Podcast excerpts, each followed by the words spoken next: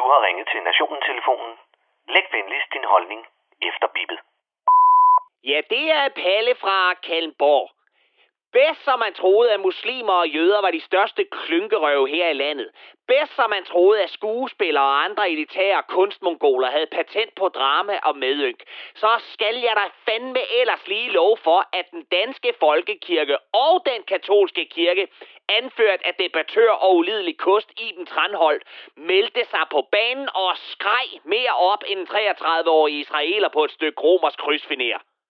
Jamen Palle, hvorfor er de kede af det i kirkerne? Er der nu nogle bøsser, der vil giftes igen? Nej, men de intolerante rotter i de støvede kirker har skidt skråt, fordi en bøsse har taget et foto af den nye kulturminister Ane Halsund Beinbrug Jørgensen, hvor konen er klædt ud som en vølve. En vølve?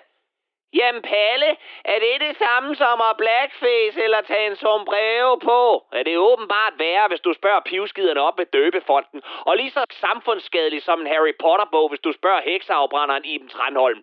For endelig var de sluppet af med den rødhårede djævel, som ikke kunne de to første linjer i Østen stiger solen op, før den nye kirke- og kulturminister poserede foran borgmesteren i Sodoma og Gomorres kamera, bøssevikingen Jim Lyngvild, og oven i købet som en hedensk spåkone. Prøv lige at høre her. Nu skal de kristne fandme vente den anden kendt til, trække deres trækors ud af røven og tage en tudeoblat over i deres skinhellige hjørne. Ved første øjekast på Ane Halsund Beinbrug Jørgensen, jamen der er der allerede meget mere spral og liv, end der var i Joy to the World. I hendes første interviews, der har hun fandme allerede en holdning til kirken, som hun kalder for vigtig og samlende, og så ejer hun ikke en Absolute Music CD.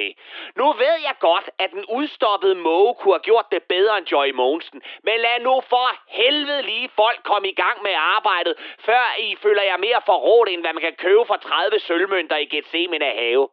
I var for en have, Palle. Glem det, din hedning.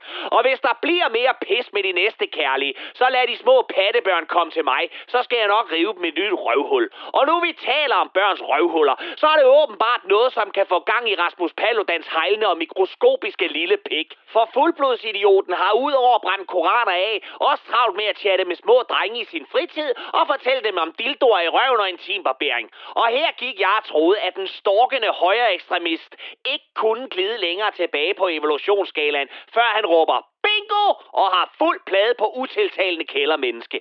Må jeg ikke foreslå danernes lys og ærkebiskop Rasmus Paludan, at han nu, han er i gang, også prøver kannibalisme, dyredrab og morbrand af, før han kan udtale sig om islam nu også er så utiltalende, som han påstår. For lige nu, der ser det kraft og rødme ud, som om, at ikke engang en 12-årig barnebrud i burka er mere etisk umoralsk end den sixpence-klædte pædofile voksenbaby fra Strandkurs. Og det var Palle fra Kalmborg.